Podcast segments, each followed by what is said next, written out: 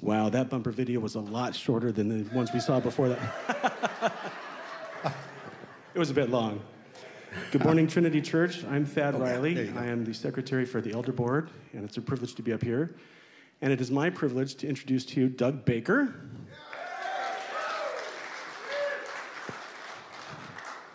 Got to put my glasses on.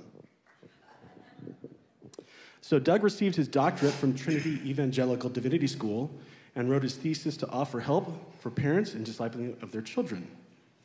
Doug and his wife Lisa have been members of Trinity since October of this last year. They've been married for 38 years and have two grown daughters and two energetic grandsons. Very energetic. Okay. Yes. During 33 of those years, half of which were with EV Free Church, they served in the pastorate providing biblical counseling and coaching to both premarital and married couples. Now, for some fun facts about Doug and Lisa. Oh dear. Lisa is a professional harpist and teacher who owns 10 harps. It's a crowded house. It seems like they, they make a special beef jerky from a special recipe they've had for the past 30 years. Happy to share. Uh, the recipe, that is.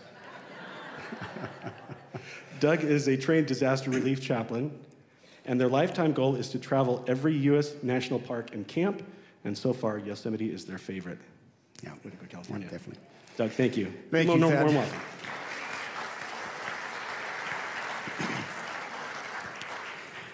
Well, good morning, Trinity Church. How are you?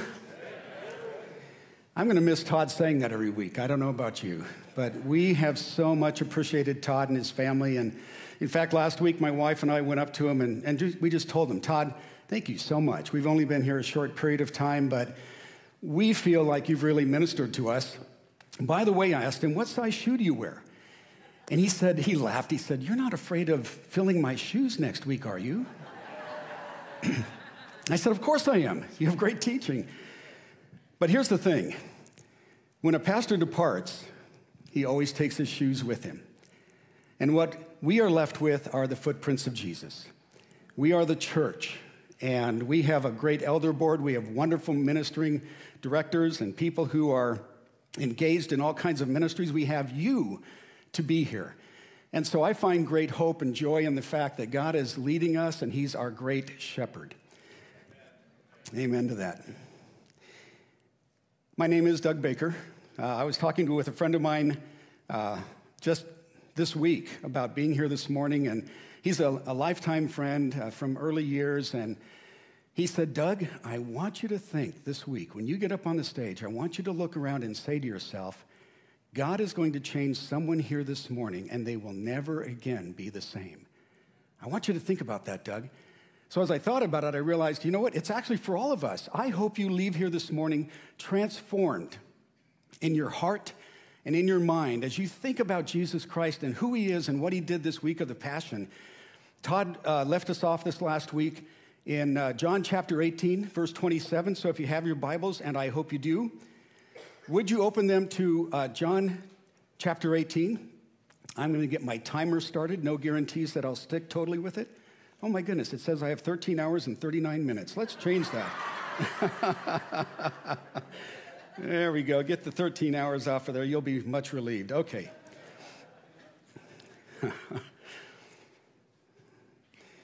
when you look at the Gospels, you find that they have this, this story of the week of the crucifixion, the, the passion that leads up to that moment on the cross. And Matthew, Mark, and Luke are fairly consistent in recording all of the details. But then you get to John, the best friend of Jesus. And he, of the 10 events that are occurring in the 12 hours leading up to the cross, he only records just a little more than half of them. That would be like if you're uh, reading The Lord of the Rings and it doesn't start with The Hobbit, it begins with the return of the king. Wouldn't that feel weird? And John does that. In fact, I want to rehearse for you just briefly the, the things that he doesn't include in his gospel. So, number one, as we take a look at John 18, is this he does not include Judas's remorse. It's not in the Gospel of John. Matthew records it in Matthew 27 3, and he says that when Jesus was finally handed over to Pilate, Judas became remorseful, took the 30 pieces of silver, hurled them on the floor of the temple, declared, I have uh, denied an unjust or an a, uh, innocent man. And he went out and hanged himself. This is a, a powerful fulfillment of prophecy, but John ignores it completely in his gospel. The second event that he does not include is the huge number of witnesses. So if you go to Matthew, Mark, and Luke, you find that there is this wave of witnesses coming before Pilate. You're not going to see that in John. In fact, the other gospels call it the polloi, which was a mass, a multitude. It was wave after wave of fake newsers insinuating and blaspheming against Jesus. This was like the I-10 at Yucaipa Boulevard at 3:30 in the afternoon. It was just this, this mass of people who were coming. John omits it. Why? He omits the fact that Pilate's wife comes to Pilate. This is such an intriguing little tidbit that is thrown into uh, Matthew and Luke. It's, it's when Pilate's wife has this, what she calls a horrible nightmare, a dream about Jesus, whom she calls a righteous man. And she comes to Pilate and she says, Hey, hey, don't have anything to do with this man. I have been tormented because of this dream. John lets that drop to the cutting room floor. And the fourth and most significant thing that John does not include is a quote from Daniel 7. In fact, if we can throw that up on the screen, I don't want you to read it just yet, but what I want you to hear is this. The high priest at Caiaphas' home was desperate to pin something on Jesus. And so his final accusation as he comes before Pilate is this. He says to Pilate, This man claims to be the Christ, the Son of God. In Matthew chapter 25, when he says to Jesus, I adjure you by the living God, tell us if you are the Christ, the Son of God. Jesus responds to him one final time. It's the seventh time in the book of John. He says to him, Ego eimi. I am. And you will see the Son of Man coming with the clouds of heaven and sitting at the right hand of the Father. That is an incredibly important statement for us. Look at Daniel 7. Daniel is prophesying the coming of the Messiah, the one who would rescue Israel. And he says, I saw in the night visions, and behold, with the clouds of heaven, there came one like a son of man. And he came to the Ancient of Days and was presented before him. Whoa! Wow. Pause for a second. Think about this. Daniel, who hundreds and hundreds of years before this moment when Jesus stands before Pilate, wrote that one who would be like a son of man would come before the Ancient of Days for a specific purpose. What was the most common name that Jesus referred to himself by? Son of Man. Why would he do that? Because in his mind, he went back to Daniel 7. I am that Son of Man. Look at the next section, verse 14. And to this one was given dominion and glory and a kingdom that all nations and peoples and languages should serve him. And his dominion is an everlasting dominion which shall not pass away, and his king one that shall not be destroyed, his kingdom not be destroyed. John doesn't utter a whisper about that. Gosh, why? Why would these other details be left out of his record? It's because he had a more significant focus, something else he wanted to tell us. It was like the return of the king. He wanted to get to that so quickly. So here's our first thought for the day.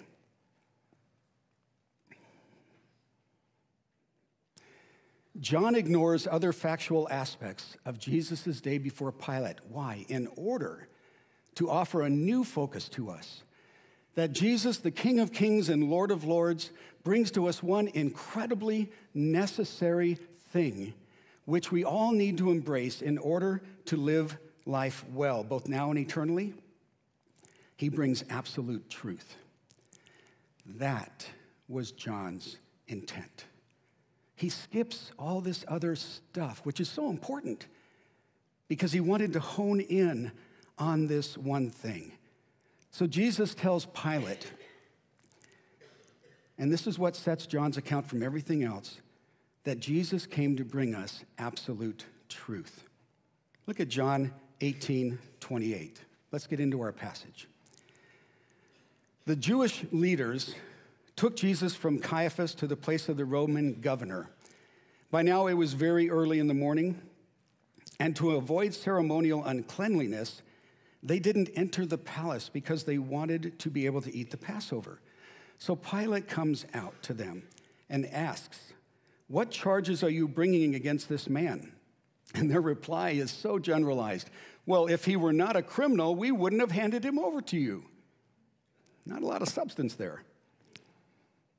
Pilate said, Well, take him yourselves and judge him by your own law. They replied, We have no right to execute anyone. This took place to fulfill what Jesus had said about the kind of death he was going to die. These religious leaders desperately wanted two things. They wanted to condemn Jesus to a crucifixion, and they wanted to eat the Sabbath Passover that evening. So, to condemn Jesus to execution, they had to take him to Pilate, the governor. They had to go to the praetorium, the palace of the governor. But they didn't really want to go inside because those homes had not been cleaned of all the leaven, which was part of the Passover process. So they knew that to go inside would be to contaminate themselves. So, what do they do? Well, if you're in Paraguay and you want to get the attention of a homeowner, you come to the front gate, the front wall, and there is no doorbell, but you stand there. That is the doorbell. And the owner inside hears it. Now, he has the option to stay inside or to come out, depending on who he thinks is at his gate. I don't know what they did, but in some way they got Pilate's attention. I also don't know if he was a morning person. This is very early in the morning. They've been having these trials all night long. And they come to his residence and they get his attention and he comes out. I want you to notice that by approaching Passover in this way, they were missing the entire point of Passover. You remember Passover from the Old Testament was a time when God, God declared freedom for the Israelites in Egypt and the end of slavery. He saved them after 430 years of being enslaved in Egypt. And God finally said, I'm sending a deliverer. This angel of death will come in the middle of the night. And if he sees the blood on the doorposts of your home, the sides, the header, and the dripping down to the lintel, he will pass over you and you will be delivered from death. The Jewish people followed the protocols, they obeyed the word of God, but it tells us in Exodus 12, verse 30, that a great cry went up in Egypt, for there was not a single house where someone was not dead. Can you imagine that? Talking to your neighbors. Yeah, my, my oldest child died too. The oldest goat died. Everything oldest died. All the firstborns are gone. Every home. Can you imagine the stench in Egypt as this angel of death delivers the Jews and brings punishment on the Egyptians. And yet, here, the Jewish leaders are doing the very same thing in reverse. They are pursuing the death of an innocent man while they themselves are still enslaved to this man made misconception about purity. They weren't watching for God's deliverer. They were watching out for themselves. If you go back to Exodus 12, verse 42, you find a very fascinating statement you find that this command is given to the Jewish people, and it says in essence, God has watched over you. So now, for every generation preceding, you must watch for God. And they'd forgotten that. We're supposed to watch for God? What is he going to do? He's going to bring another deliverer. He's going to bring the Messiah who will deliver you from death. And somehow they just had forgotten all of that.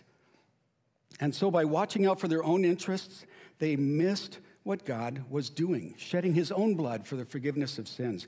Guys, if we can throw the Passover slide up there. Exodus 12 13, this great chapter on the deliverance of the Passover, says, The blood shall be a sign for you on the houses where you are, and when I see the blood, I will pass over you. It's fascinating to me that when you look at the, the front door of the homes, God said, Put the blood on the sides, which, by the way, is exactly where the hands of Jesus would have been. And put the blood on the header, which is where his crown of thorns would have been. And the blood will drip down to the lintel, which is where his feet would have been. What an incredible picture for the Jewish people. And Jesus' death is going to mirror that for them. So, what should have been a powerful deliverance for them, this prediction of the coming Messiah, is actually for them more of a mere concern about cleanliness. And they miss it. May I ask us today is it still possible to respond to God with religious rules rather than the passion of a heart for God? Could it still be true today that we can become more focused on external perceptions of how we and others should act and what we should do, rather than this inner pursuing of an experience of God's transforming power? Is it still likely today that the expectations we have for our church leaders or for our church congregation can become focused more on how they should look or what they should do or not do, rather than on what God calls them and us to be light and love in the world? I like what William Barclay has to say in his uh, daily Bible study. It's up here on the screen for you. In looking at this passage, he says, Now see what the Jews were doing. They were carrying out the details of the ceremonial law with meticulous care. And at the same time, they were hounding to the cross the Son of God. That is just the kind of thing that men are always liable to do. Many a church member fusses about the surest trifles and breaks God's law of love and of forgiveness and of service every day. There is even many a church in which the details of a pastor's clothing, the church furnishings, the order of service, the events of the church are attended to with the most detailed care, and where the spirit of love and fellowship are conspicuous only by their absence. One of the most tragic things in the world is how the human mind can lose its sense of proportion and its ability to put first things first. I think he's right. So at this point, the religious uh, leaders are asked by Pilate, So what is the accusation? You see it in your text. And their answer is, Well, we, we, uh, we don't actually have one uh, specific charge. But if you look at him, you can obviously see he's evil and dangerous. Uh, we wouldn't have brought him to, here to you unless he was.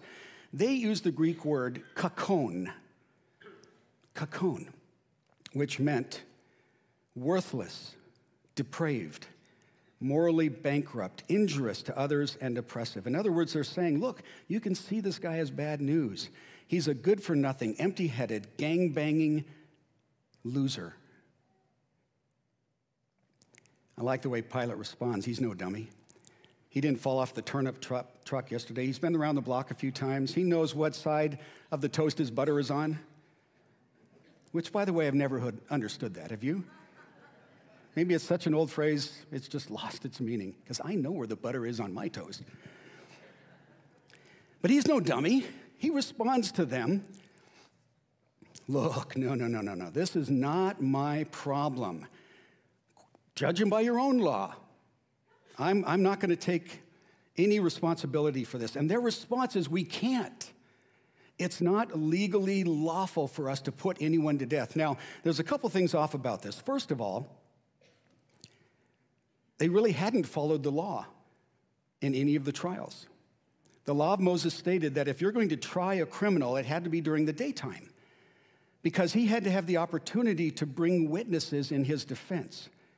But all of Jesus' witnesses are fast asleep or departed, run away. So, middle of the night trials were illegal. They didn't follow the law. The law also said you have to have two witnesses in full agreement on every detail of what they had observed. And none of their witnesses, none of those people on I 10 at the Yucaipa Boulevard could agree on anything. So they really didn't obey the law. They weren't following the law. But what they wanted was this they wanted a Roman spectacle, the crucifixion of Jesus Christ. They wanted an example made of him using the most violent, painful, excruciating death possible. Let's remind ourselves briefly of what a crucifixion involved. It was primarily a death by asphyxiation. So, as you're hanging on the cross, the weight of your body is pulling, sagging downward, and you can't breathe. So, to breathe, you pull yourself back up and gasp for air, and then your body sags again. So, it was mainly a death by asphyxiation. It was a death over a period of time. Now, Jesus dies the same day that he is crucified.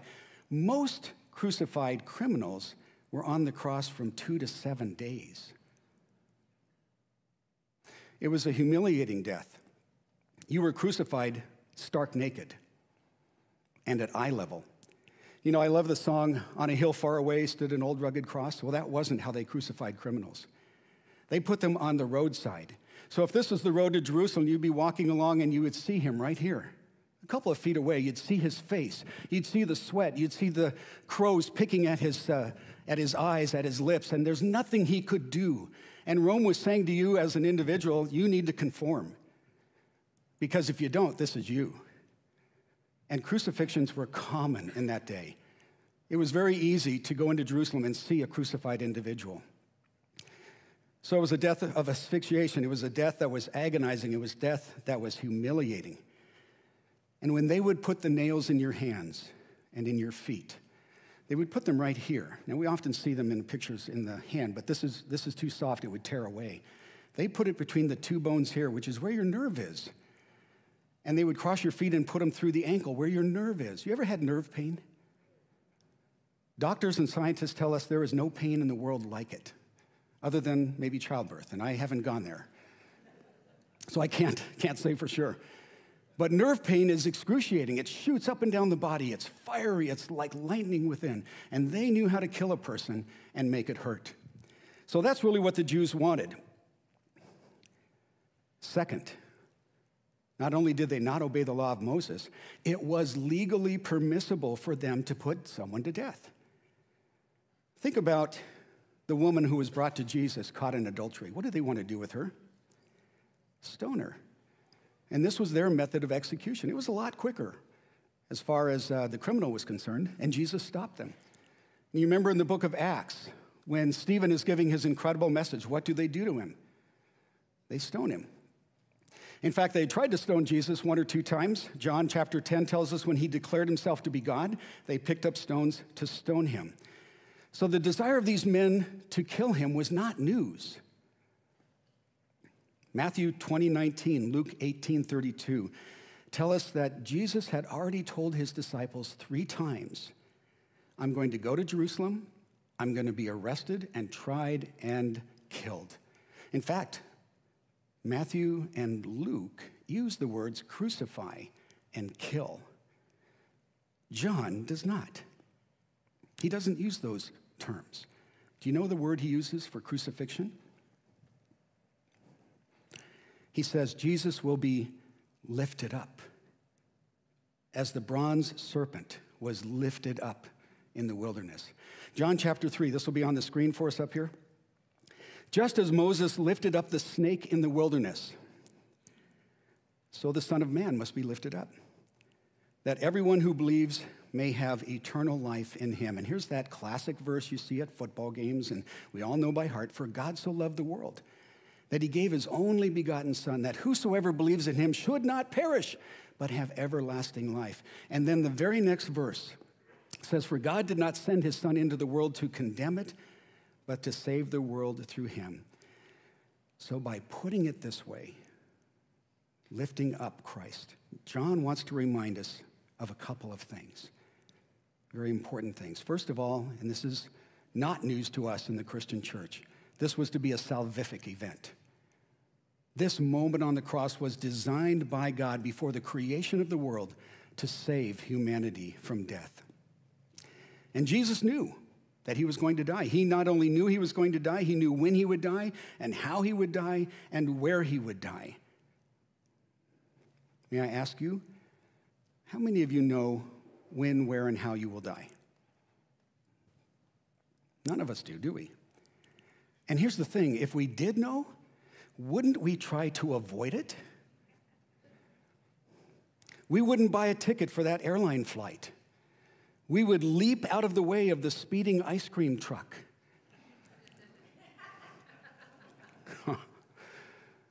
We would avoid that deadly sequence of events, wouldn't we? We would avert exposure to that disease. We would choose a different hospital if we knew when, where, and how we would die. Jesus knew all of that. It says in our text that he knew he would be crucified, and this was to describe the kind of death that he would die.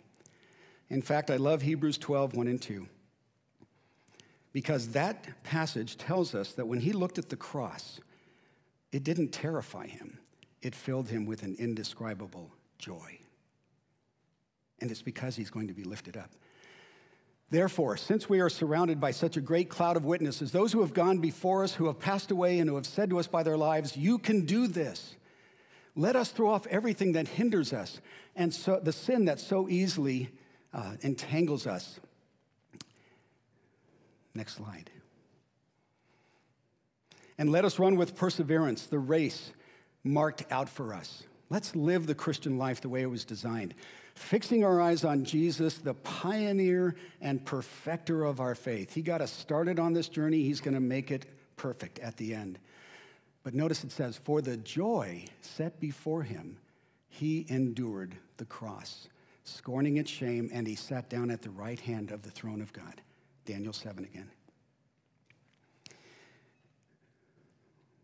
Can we understand that?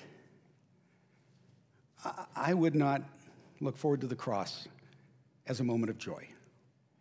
I can think of a lot of other places I'd like to be that would be joyful, but not that. How could he think of it as joy?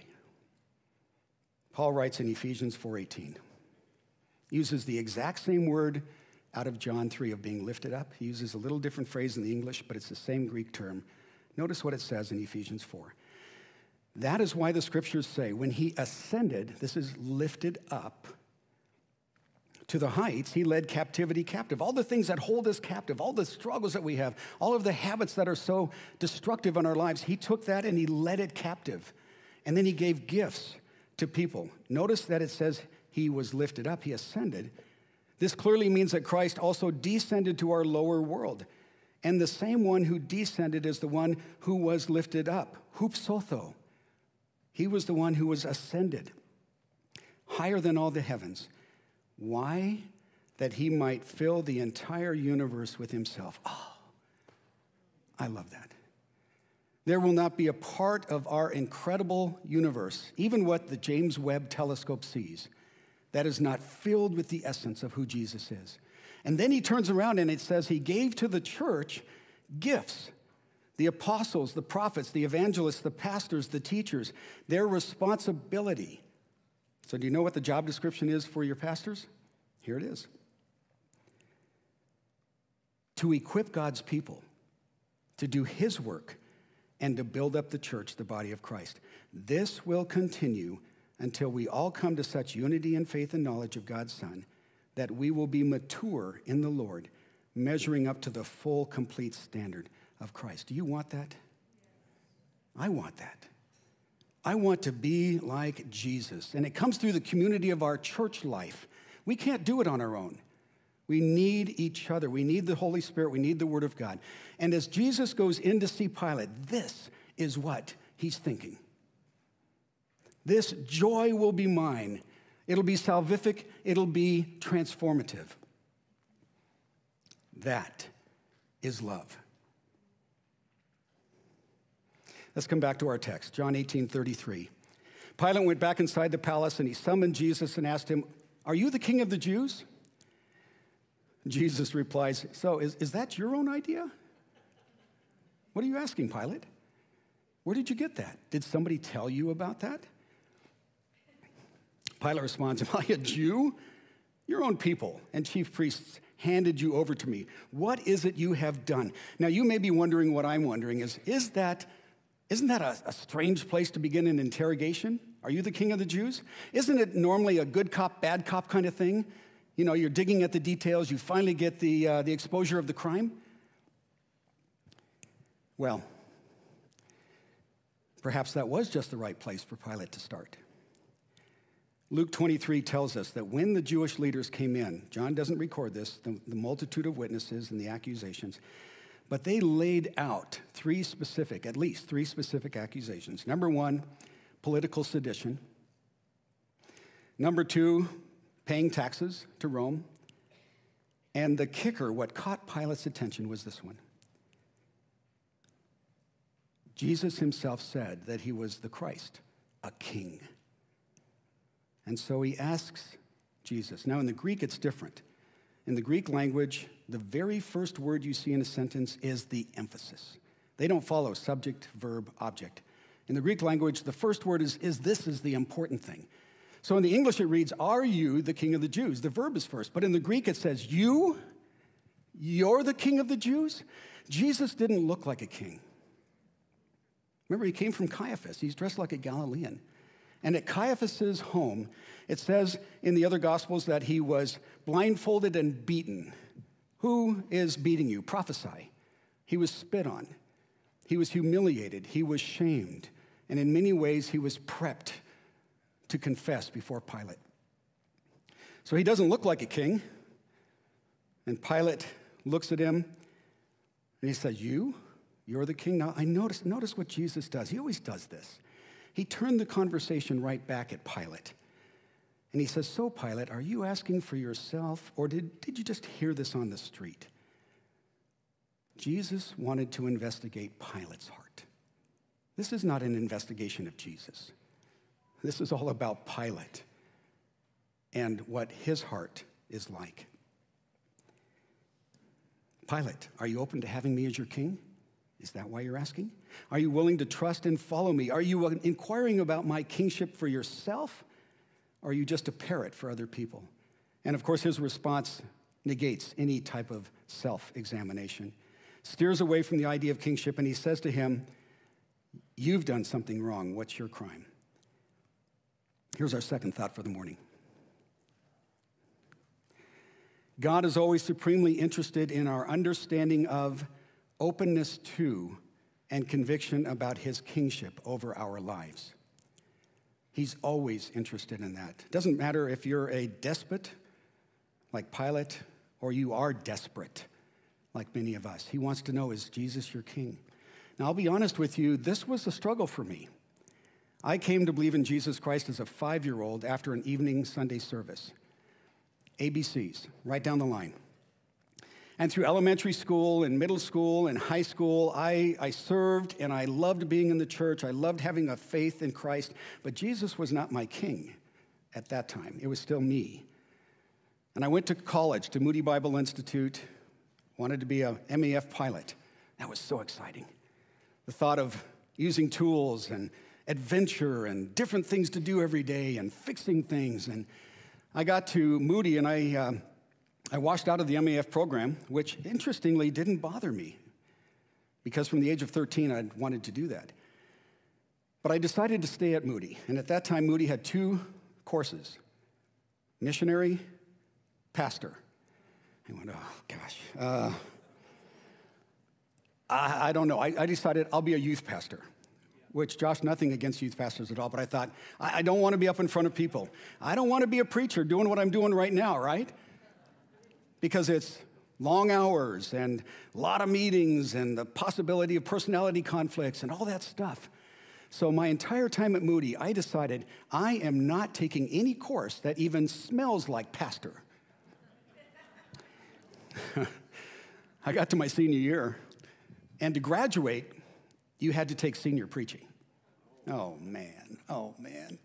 So I reluctantly signed up for it, and I got into class, and the very first day and every day of that class, my professor, Douglas Gallagher, a former professional hockey player from Canada, would come into class and he would say, I love preaching. And I would say, Yeah, but I don't. That's not me. Till about halfway through.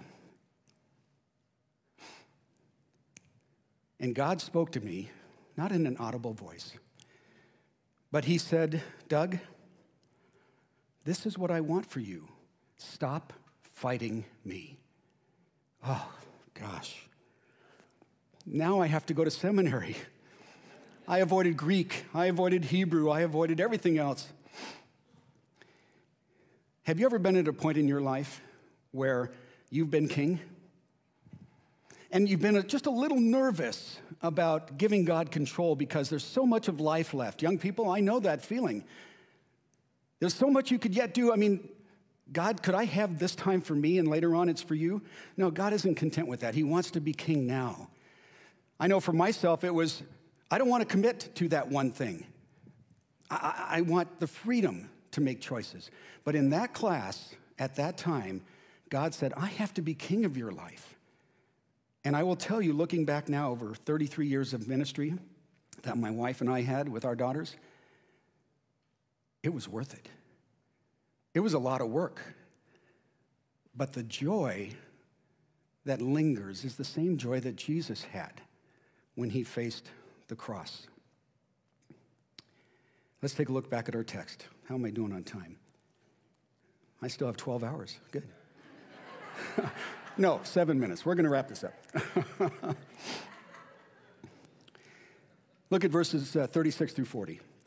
Jesus said, My kingdom is not of this world. Oh, good, thank God.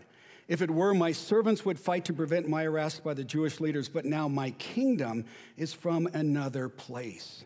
Ah, said Pilate, you are a king then. Jesus answered, You say that I'm a king. Now, we would say today, You said it. In fact, the reason I was born and came into the world is to testify to the truth. Everyone on the side of truth listens to me. And Pilate's response is, What is truth? You see, the Roman elites at that time didn't even believe in the gods. They were so exhausted of that religious pursuit. And so they just gave up. There is no truth, there's no absolutes, there's no gods, it's just me and life. And so he says this with a hint of sarcasm, but also sadness. What is truth? Jesus' answer to him is My kingdom is not of this world. Yes, I am a king. Yes, I have a kingdom. But no, it's not of this world, this cosmos. So it's not a political power right now although in the millennium kingdom it will be the political power. And it's not a social construct right now. It's not this international culture, although the gospel impacts every person in every culture in all places. And Jesus says, if it were a kingdom of this world, guess what, Pilate? My servants would fight to prevent what's happening right now. Jesus, at this point, borrows words out of Pilate's world. He says, My servants. This is the Greek word under rower, hupsotho, under rower.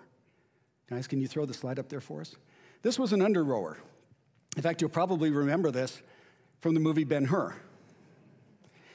The Romans had, and Greeks also had, what they called triremes. They were ramming warships. They were only designed to ram other ships, and they had three levels of rowers.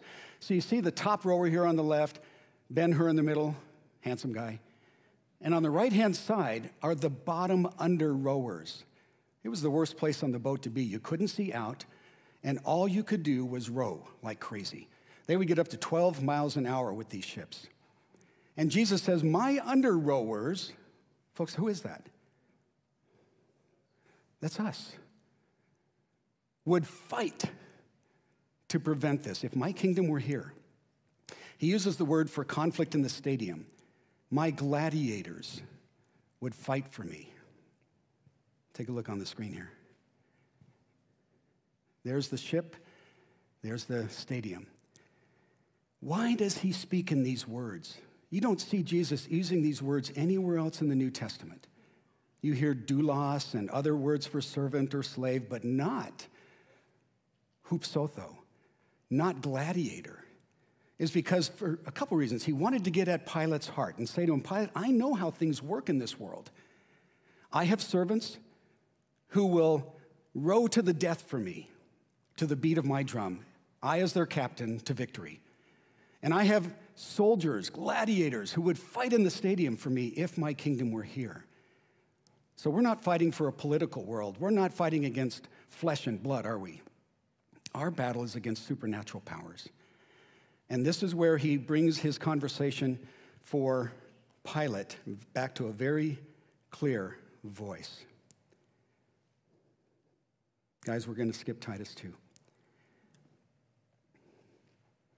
He says, For this purpose I was born, and for this purpose I came. Born in Bethlehem as the king of the Jews, that's his physical human identity, came from where? From heaven. So we see the humanity and the deity of Jesus Christ one last time for Pilate. I was born for this purpose. What is his purpose? Folks, why did Jesus come? Was it to become a king? No. He was declared that in Bethlehem by the Magi. We're seeking the one born king of the Jews. No, he came for one purpose, and he says it right after this statement. He says, I have come to be a witness to the truth. So, how does that understanding intersect with our grasp of absolute truth? By the way, you realize that in our nation, 58% of the people reject the idea of absolute truth. That's six out of every 10 people. There is no idea that is true for all people at all times in all places. Doesn't exist. He says, I testify to absolute truth. And he spoke of that often. Look at John 8 38. He says, I'm telling you what I have seen in the Father's presence in heaven. John 12,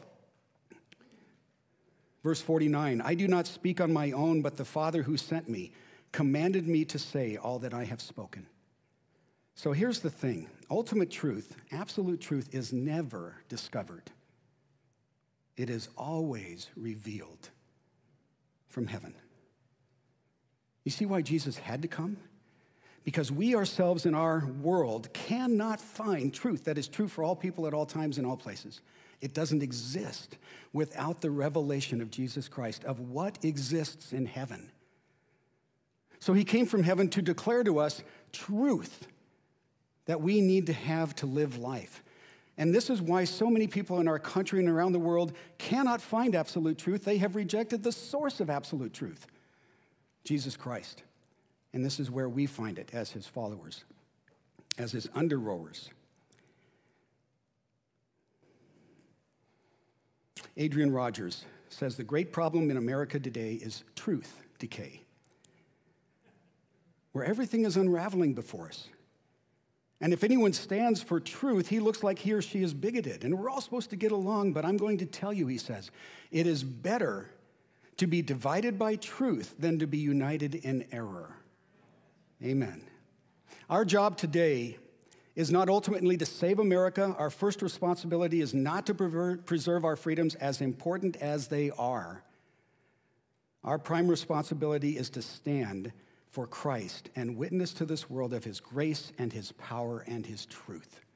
So here's our last thought for the day. If you're ever uncertain of what is true, the key to finding it will not be a Google search, a public opinion poll, or your own point of view. Rather, it will be found in the words of Jesus, God's supreme witness about what is true in heaven and also, thus, what is true here. This section ends with a choice Jesus or Barabbas. Look at that. See what 33 years of pastoral ministry will do to you? That's kind of a welcome sound, isn't it? Oh, he's wrapping up. I had a professor who said the, the toughest part of a sermon is learning when to land the plane. You know, my last point. My last point truly is this. In the moments just before his passion begins, Jesus is still reaching out to lost and confused people, to Pilate, inviting them in, asking them to believe. If that isn't Jesus, turn it off. Asking them to believe, if offering them new life. What love is this? Let's pray.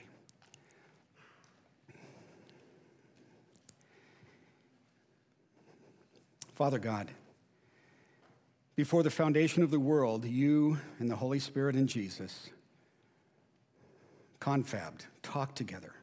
How do we rescue humanity who will fall into sin, who will be separated from eternal life, who will be shut off from us? What can we do? Well, without the shedding of blood, there is no forgiveness of sin. So, Jesus, go. Be born, live, and die for the sins of humanity. And Father, in just a short period of time, we are going to celebrate Good Friday and Easter. And God, we wanted to renew in us this sense that we are committed to a kingdom that is incredible. It's not of this world, but God, it is of eternity and we want to be a part of it. We want you to be our king. And honestly, folks, if, if you're here this morning and you, you've never even accepted his gift of forgiveness, oh, we, we urge you to do so. To believe that you are a sinner and in need of change and transformation. You're not perfect. Accept that. Believe that Jesus Christ is the only salvation for what we need the most, and choose to accept that. And folks, if Jesus is not your king, may you choose to let him rule on the throne of your heart. And in doing so, find the joy that Jesus experienced himself. In Jesus' name we pray. Amen.